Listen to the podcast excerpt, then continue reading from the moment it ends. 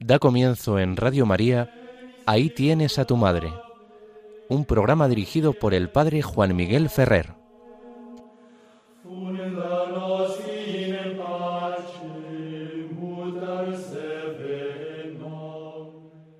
Saludo muy cordial a todos vosotros, queridos amigos de Radio María. Como nos han anunciado, comenzamos el programa Ahí tienes a tu madre. Os habla Juan Miguel Ferrer. No podemos menos que al comenzar hoy nuestro programa recordar dos celebraciones que la Iglesia nos ha brindado en los últimos días. En concreto, el pasado 12 de septiembre celebrábamos el Santo Nombre de María y unos pocos días después, el día 15 de este mes de septiembre, celebrábamos la Virgen de los Dolores. La advocación del nombre de María está asociada de algún modo y es como un eco de la fiesta de su nacimiento.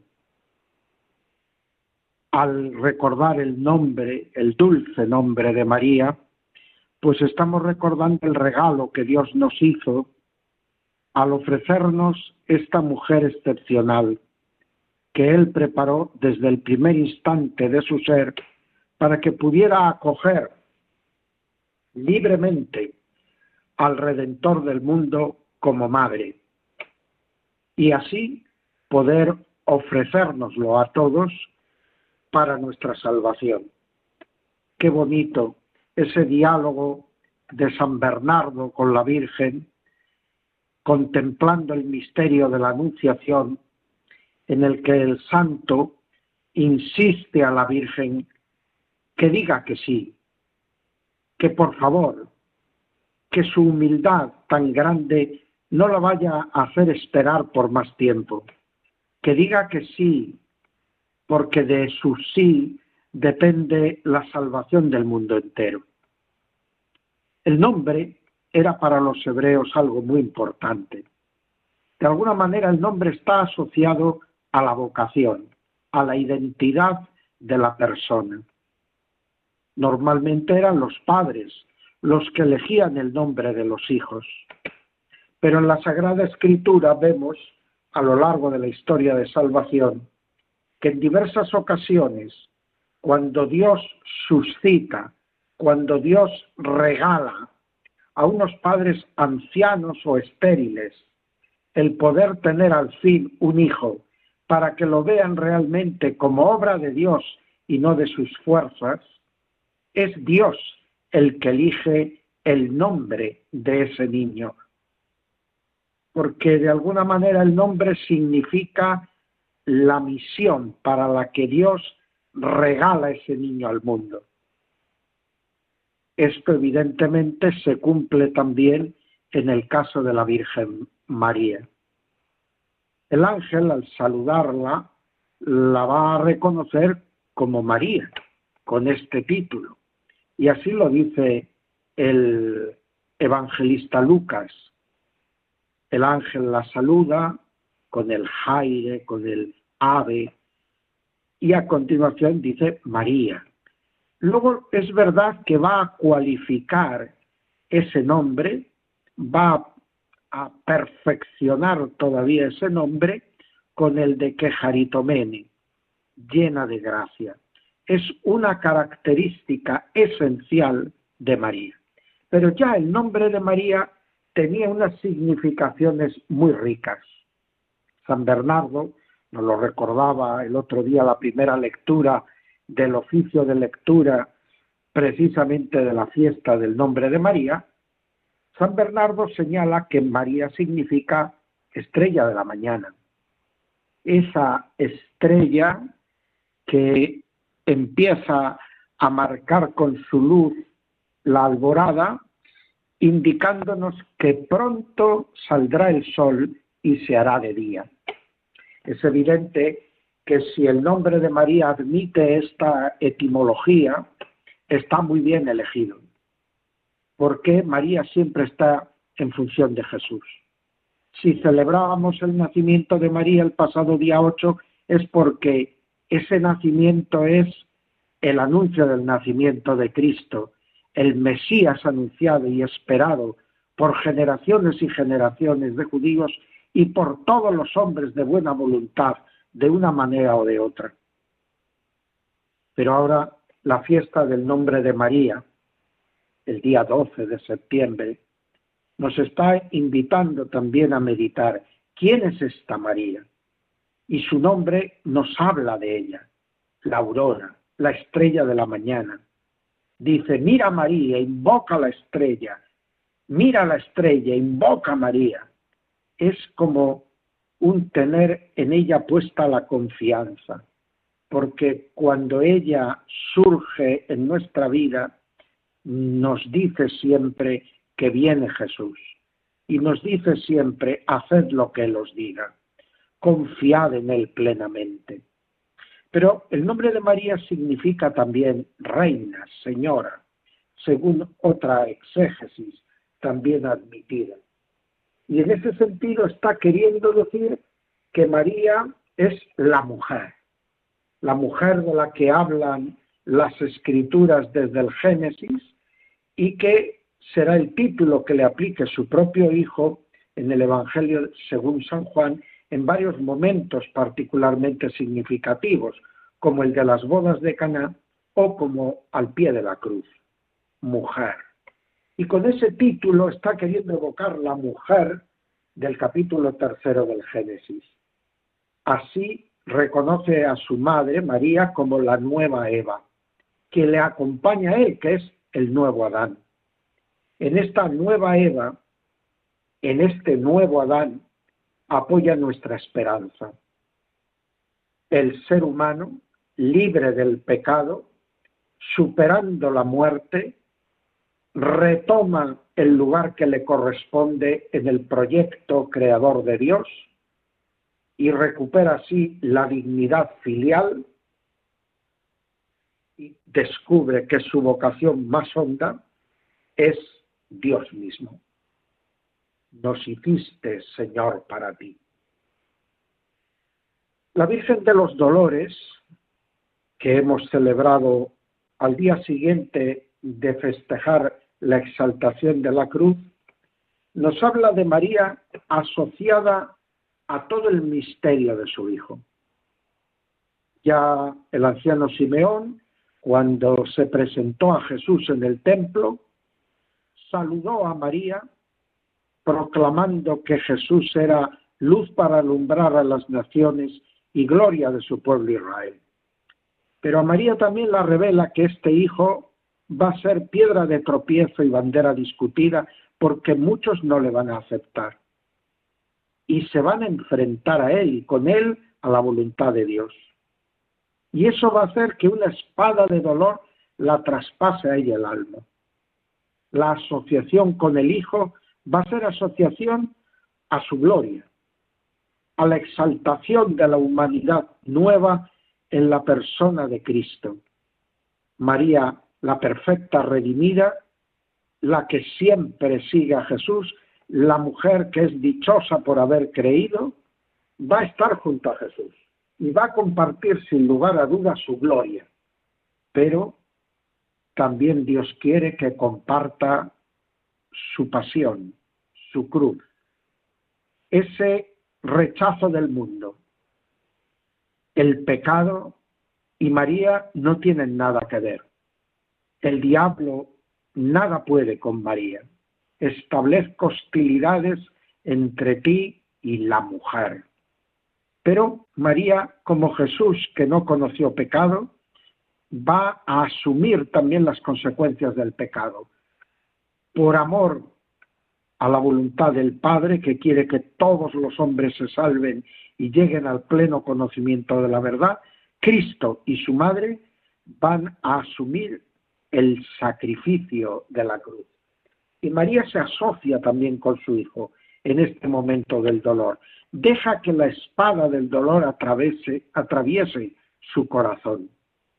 De alguna manera, esto nos está haciendo comprender cómo Jesús y María están cerca de nosotros en todas las circunstancias de nuestra vida. Y cuando por el dolor, el sufrimiento, la injusticia, la violencia, nos sentimos particularmente desprovistos, indefensos, solos, Jesús y María están con nosotros. El crucificado y la Madre Dolorosa no nos dejan nunca solos. La soledad de María es por el abandono de su Hijo, pero ellos, Jesús y María, nunca dejan solo a nadie. Tienden sus manos al encuentro de todo el que lo necesita.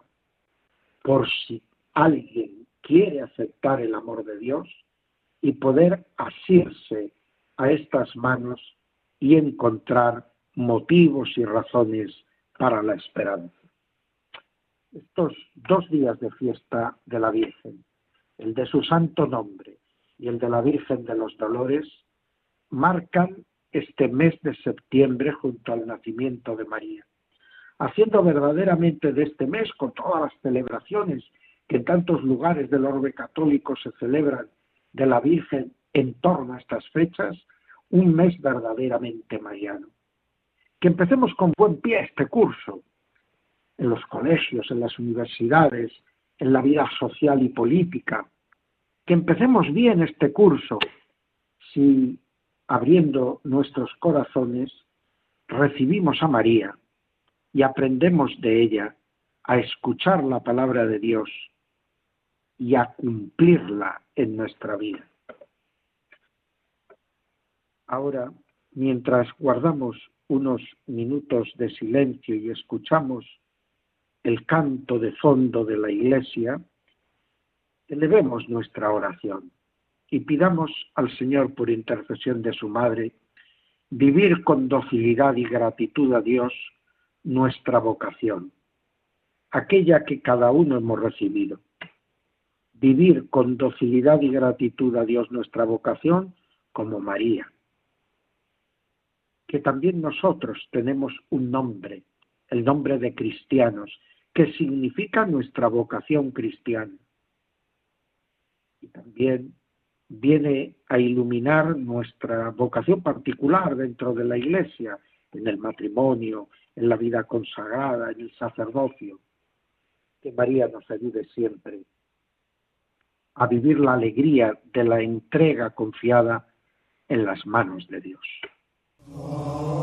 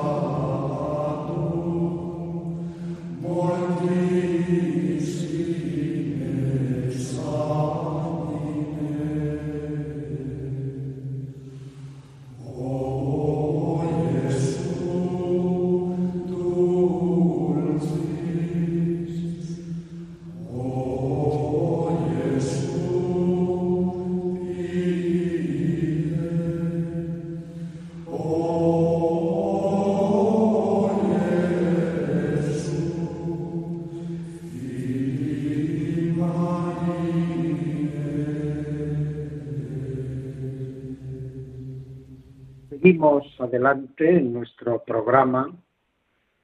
Ahí tienes a tu madre en las ondas de Radio María. Nos habla Juan Miguel Ferrer. Y como nos han indicado, entramos en el apartado de nuestro programa Conociendo a nuestra madre. Un conocimiento de la madre que esta vez nos llega, como ya llevamos varios programas, a través de los padres de la Iglesia. Hoy vamos a hablar de dos padres de la Iglesia, San Jerónimo y otro menos conocido, San Nilo de Ancía. Pero enseguida vamos a reconocer a este segundo por su maestro. Él era un discípulo de San Juan Crisóstomo, el famoso doctor de eh, Constantinopla del que hablamos en el programa anterior. San Jerónimo, como muchos sabréis, pues nace en Dalmacia, en esa parte de, Europa, entre Grecia e Italia, y evidentemente eh, vive en el siglo IV, siendo un hombre de gran carácter y de una inteligencia aguda. Su espíritu era dado a la generosidad, y quiso seguir al Señor entregándose a Él de todo corazón en la renuncia de sus bienes y en la dedicación entera al servicio de la Iglesia.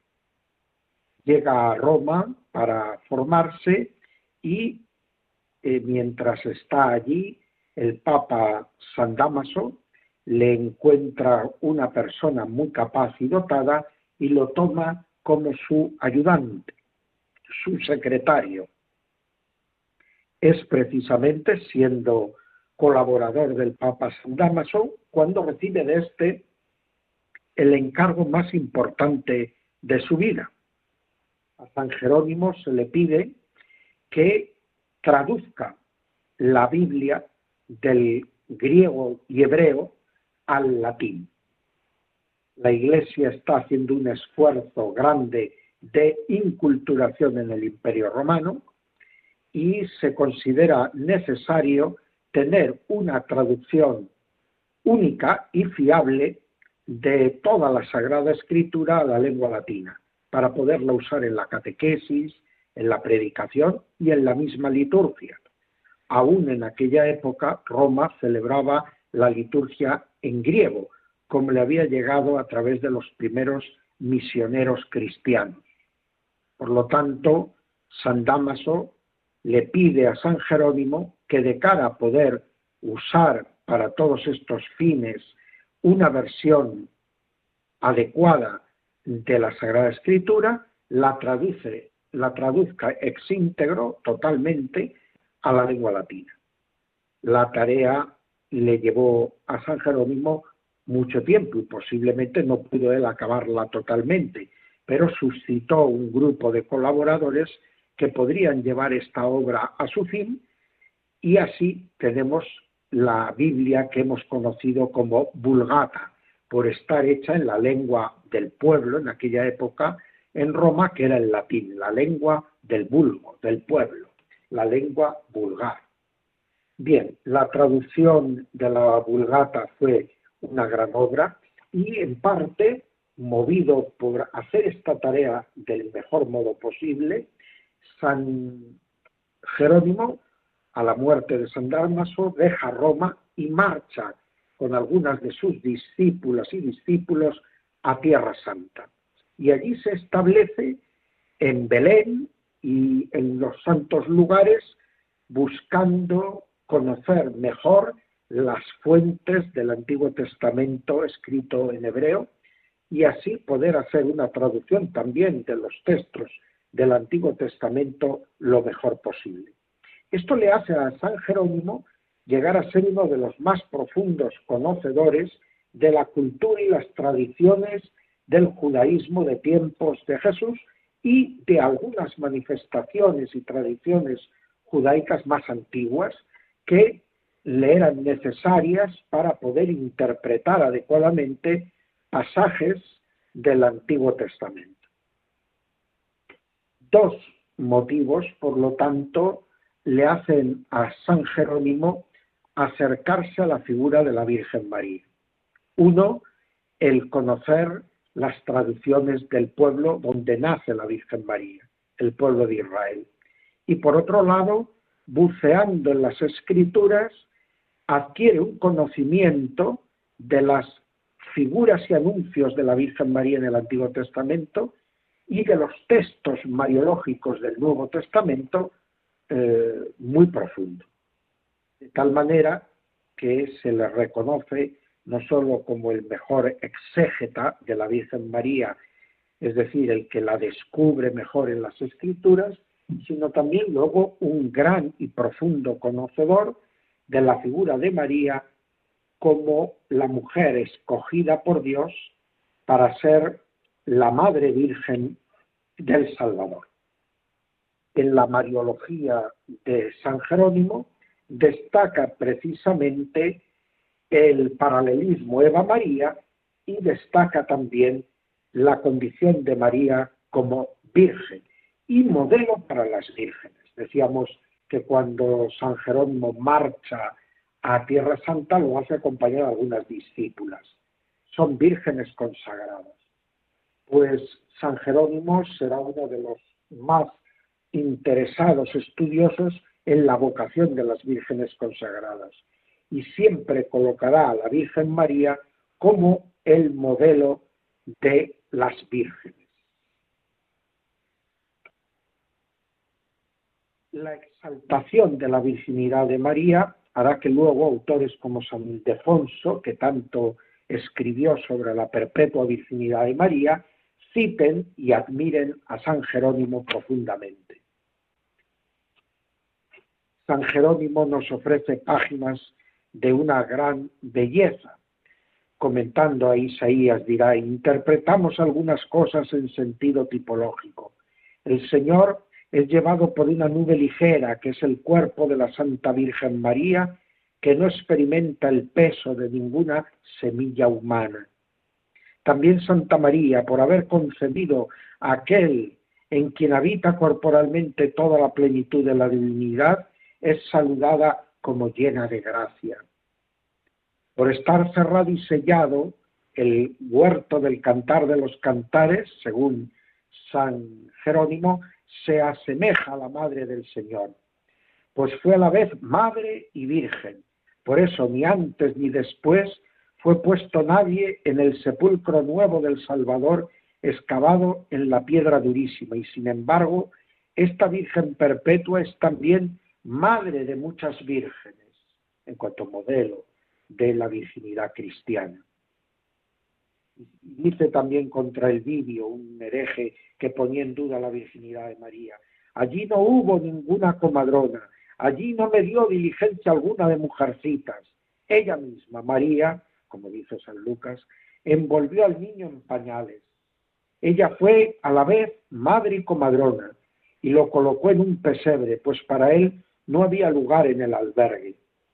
Para mí la virginidad está consagrada en María y en Cristo. Cristo Virgen y María Virgen, prosigue San Jerónimo, consagraron para uno y otro sexo los principios de la virginidad. Hemos visto que se alza contra la presencia de comadronas en el momento del parto de Jesús, cosa que no está en los evangelios canónicos, pero sí en el protoevangelio de Santiago. Allí se pretendía con estas comadronas tener testigos que dieran fe de la virginidad de María al concebir y al dar a luz, después del parto. Pero San Jerónimo es amante de afirmar solo aquello que se encuentra sólidamente establecido en las Sagradas Escrituras. Dice San Jerónimo en una carta a una de sus discípulas. Nuestra religión no sabe de personas o condiciones de los hombres. ¿Quién más noble entre los varones que Pedro? ¿Quién entre las mujeres más ilustre que la bienaventurada María, que se nos describe como la esposa del carpintero y sin embargo Al pobre pescador le encomienda a Cristo las llaves del reino de los cielos y a la esposa del carpintero le concede ser madre de aquel por quien fueron dadas a Pedro las llaves. Es posiblemente en San Jerónimo donde se asiente la tradición que luego canta la liturgia romana y la liturgia sobre todo mozárabe, de que Juan, el apóstol y evangelista, recibe a María en la cruz como testamento del Señor precisamente por su condición de ser virgen.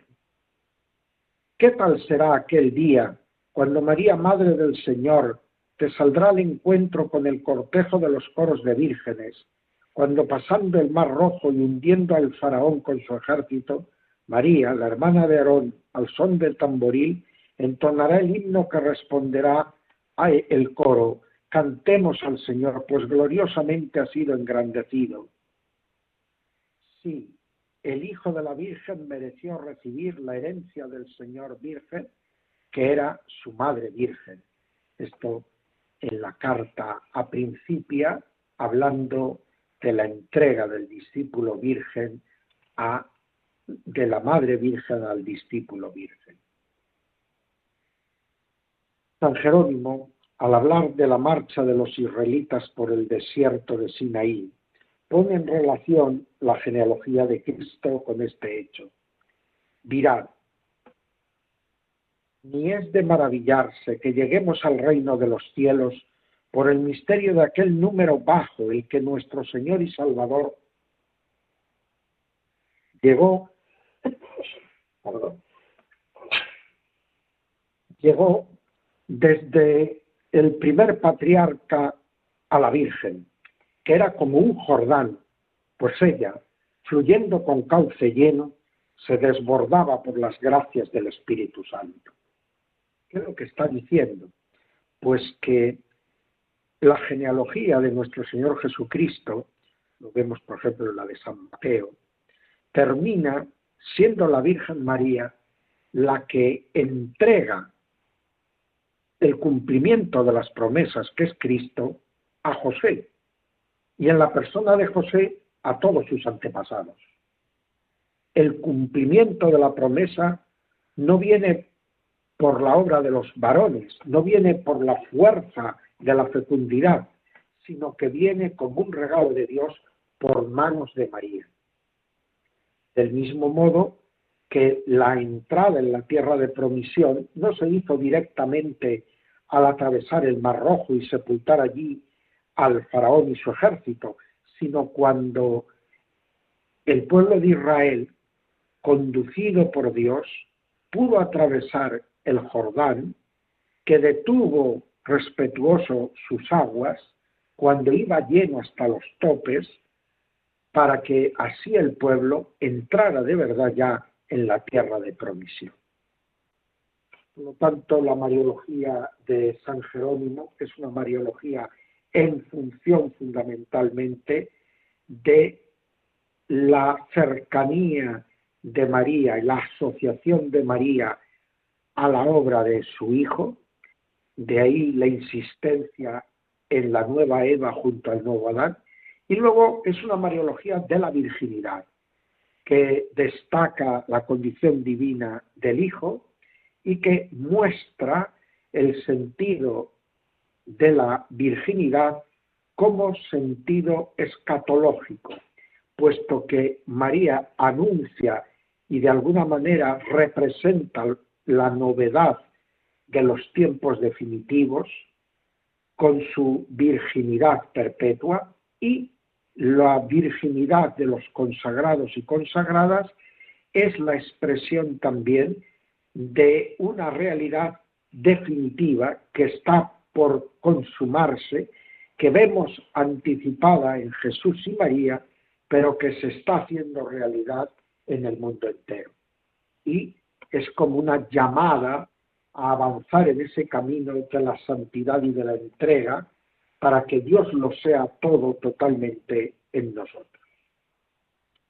Por lo que se refiere al otro autor que queremos hoy considerar, que es como os decía, Nilo de Ancira, Tendremos que presentarle primero como un autor que vive entre el final del siglo IV y el principio del siglo V, parecido a lo que le sucede a San Jerónimo, que es un discípulo declarado de Juan Crisóstomo, al cual defendió cuando era ultrajado y perseguido. Pocos amigos le quedaron al Crisóstomo en este momento y uno de estos fieles amigos hasta el final fue Nilo de Ancira.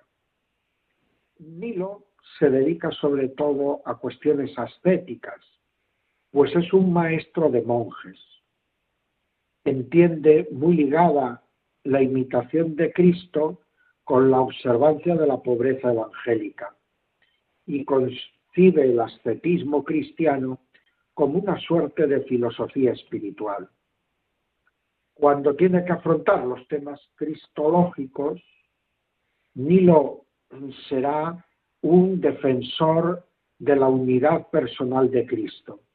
Dos naturalezas, un solo, una sola persona, la divina. Para él, en consecuencia, es lógico presentar a María como Madre de Dios, como Teotocos.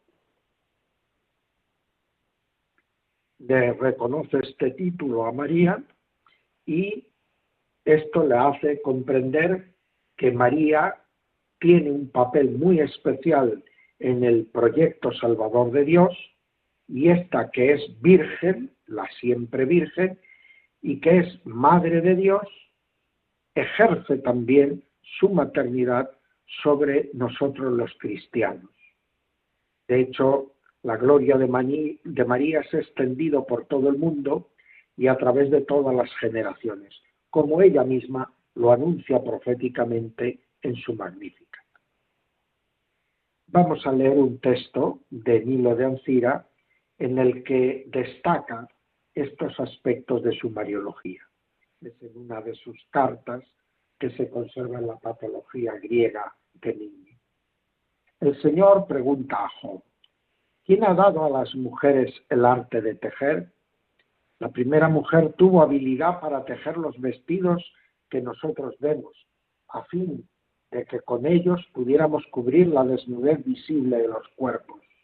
La segunda, nueva Eva, María, la mujer. La segunda, en cambio, o sea, la Madre de Dios, manifestó un tal conocimiento y una tal destreza en el arte del bordado que fue capaz de revestir con la lana del cordero nacido de ella a todos los creyentes, proporcionándoles los indumentos de la incorruptibilidad y librándoles de la desnudez invisible. En efecto, todo el verdadero pueblo de los cristianos se encuentra a la derecha del Rey del Cielo, llevando una vestidura recamada de oro y embellecida con los múltiples adornos de innumerables virtudes y de buenas cualidades que el autor presenta como regalo de María. Por lo tanto, un autor más bien de tipo espiritual, pero que nos adelanta ese título que definirá el concilio de Éfeso en el mismo siglo V, cuando nuestro autor pronuncia estas frases y donde se dirá que María es efectivamente Madre de Dios. Vamos ahora a hacer otra pequeña pausa en nuestro programa para elevar a Dios nuestra oración mientras resuena como trasfondo el Ave María.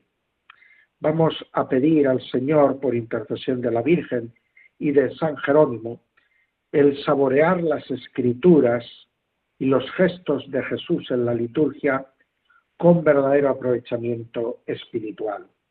De tal modo que de la meditación asidua de la palabra de Dios y de la vivencia y la participación lo más completa posible en la liturgia, se deriven para nosotros no solo conocimiento de las cosas, sino un verdadero deseo de seguir a Cristo y de reproducir su estilo de vida en nuestra vida.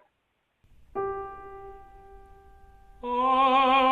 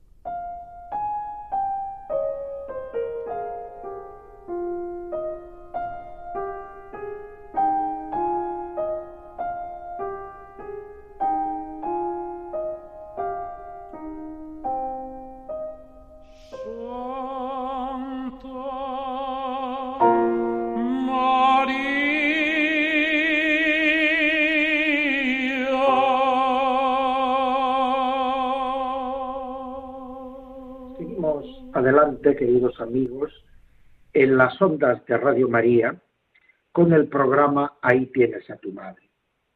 Os habla Juan Miguel Ferrer y entramos en el apartado que dedicamos a oraciones y prácticas de piedad mariana. La liturgia romana han quedado una serie de poemas litúrgicos de los cuales hoy, tras el Concilio Vaticano II, solo se nos ofrecen en los leccionarios algunos, los más afamados y de mejor calidad literaria y teológica, que están presentes para poderlos opcionalmente rezar en estas fiestas. ¿Quién nos recordará pues, la secuencia de Pentecostés o la de Pascua? Pero hoy nosotros vamos a traer a colación la secuencia que precisamente para la fiesta de la Virgen de los Dolores se compuso. La conocemos como el Stabat Mater. El Stabat Mater pues tiene una historia en la que se sitúa en el siglo XIII y se le atribuye a un franciscano llamado Jacopone de Todi, de la ciudad de Todi.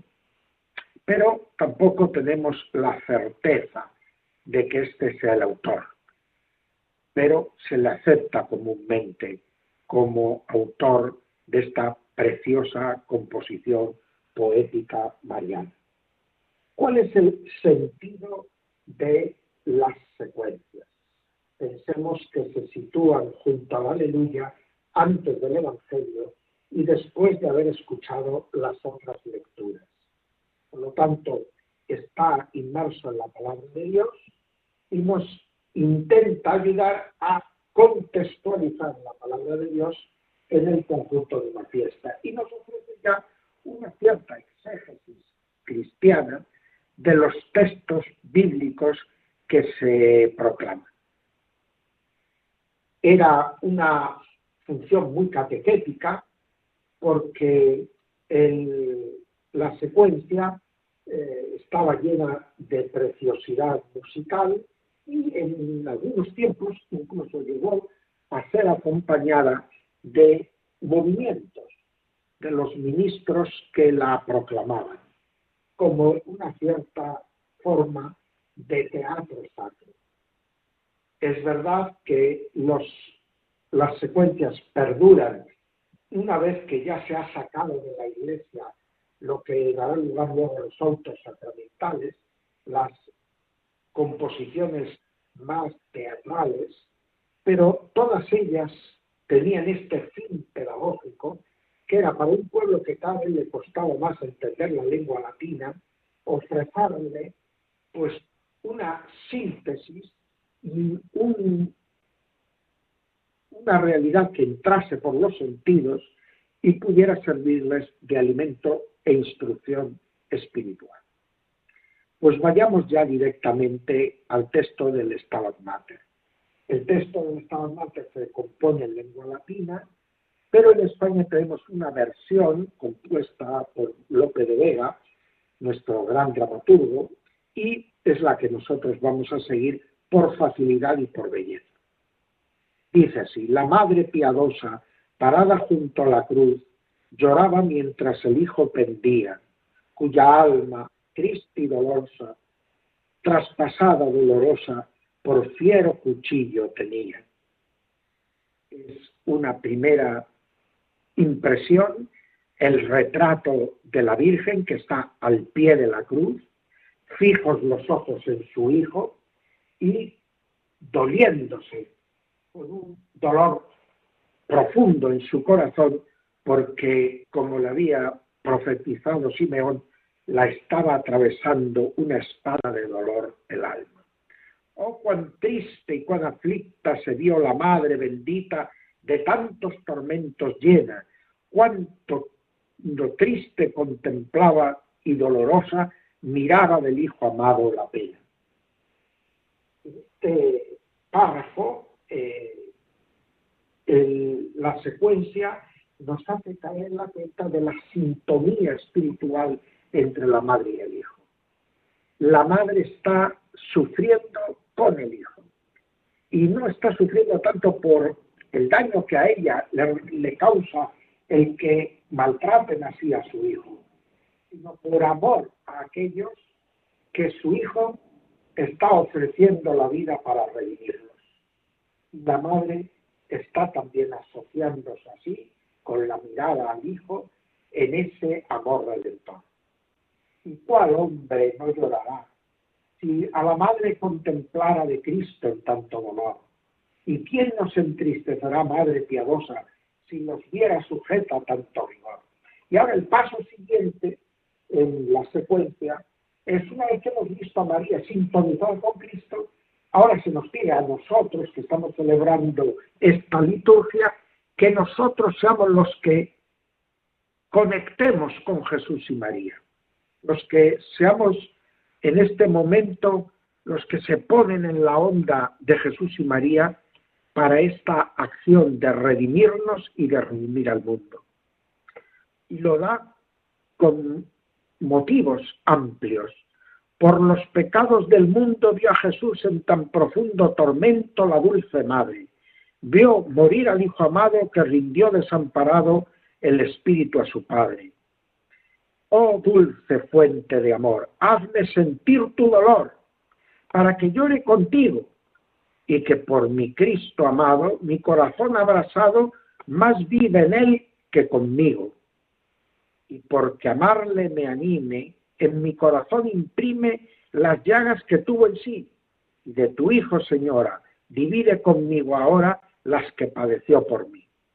Es toda una insistencia en contemplando al Hijo crucificado y a la Madre dolorosa, asumir nosotros también esos sufrimientos y esas motivaciones amorosas y redentoras de los sufrimientos para que nosotros podamos unirnos a la Madre y al Hijo. Hazme contigo llorar y de veras lastimar de sus penas mientras vivo, porque acompañar de en la cruz donde le veo, tu corazón compasivo. Virgen de vírgenes santas, llore ya con ansias tantas que el llanto dulce me sea, porque su pasión y muerte tenga en mi alma de suerte que siempre sus penas vea. Haz que tu cruz me enamore y que en ella viva y more de mi fe, amor, indicio, porque me inflame y enciende y contigo me defienda en el día del juicio haz que me ampare la muerte de Cristo cuando en tan fuerte trance vida y alma estén, porque cuando quede en calma el cuerpo, vaya mi alma a su eterna gloria. Nos traza el camino de con María, dolorosa la pasión de Cristo, compartiendo sus sentimientos de amor redentor y sus actitudes de ofrenda en favor de los hermanos, para poder así con ellos alcanzar las moradas celestiales. Pues bien, pongamos nuestras vidas en las manos del Señor.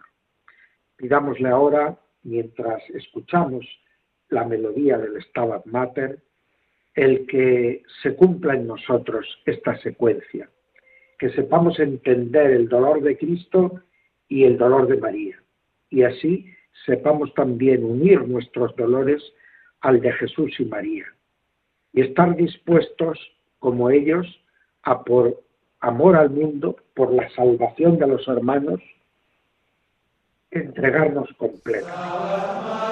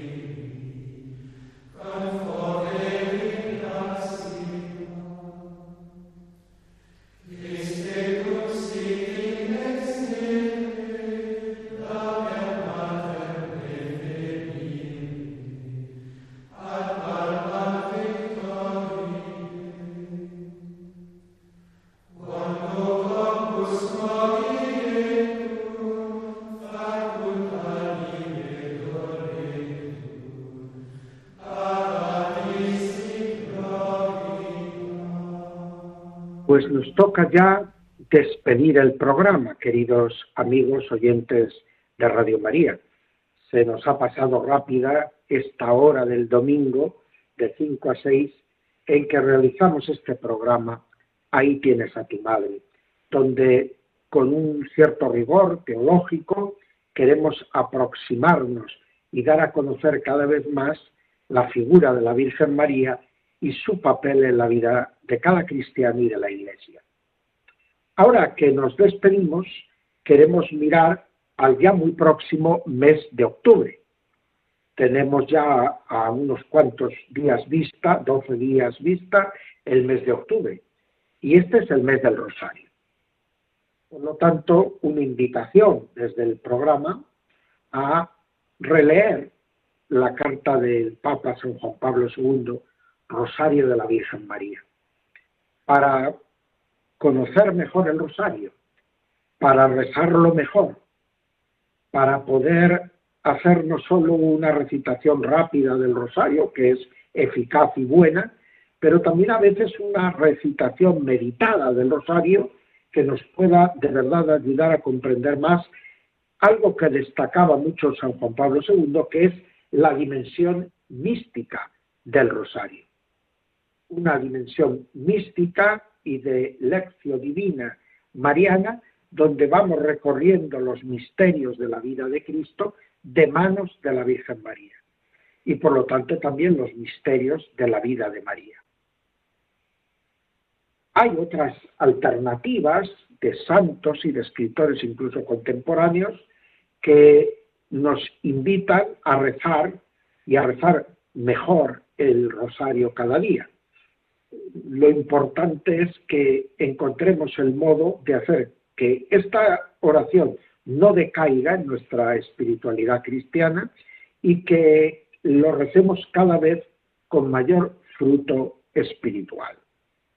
Pues bien, queridos amigos, desde las ondas de Radio María nos despedimos invitándoos a este vivir intensamente el mes de octubre con esta dimensión orante de intercesión en favor de las necesidades del mundo con el Santo Rosario en la mano.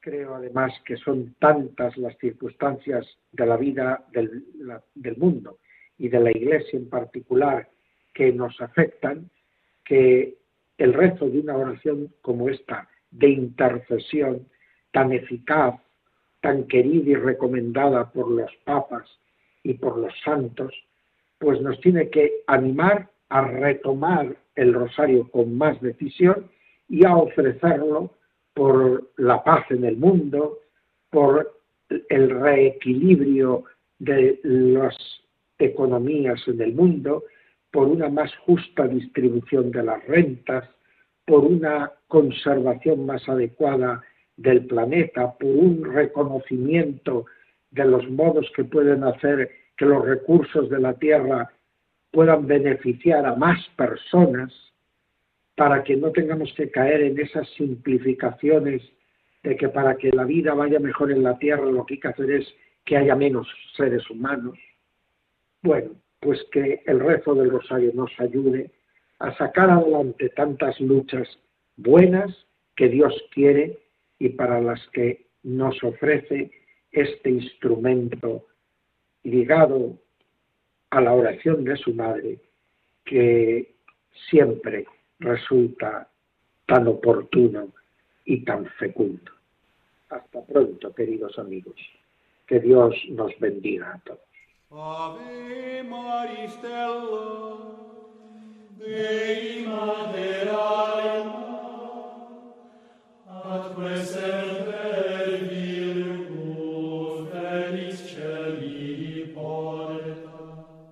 Acaban de escuchar Ahí tienes a tu madre, un programa dirigido por el padre Juan Miguel Ferrer.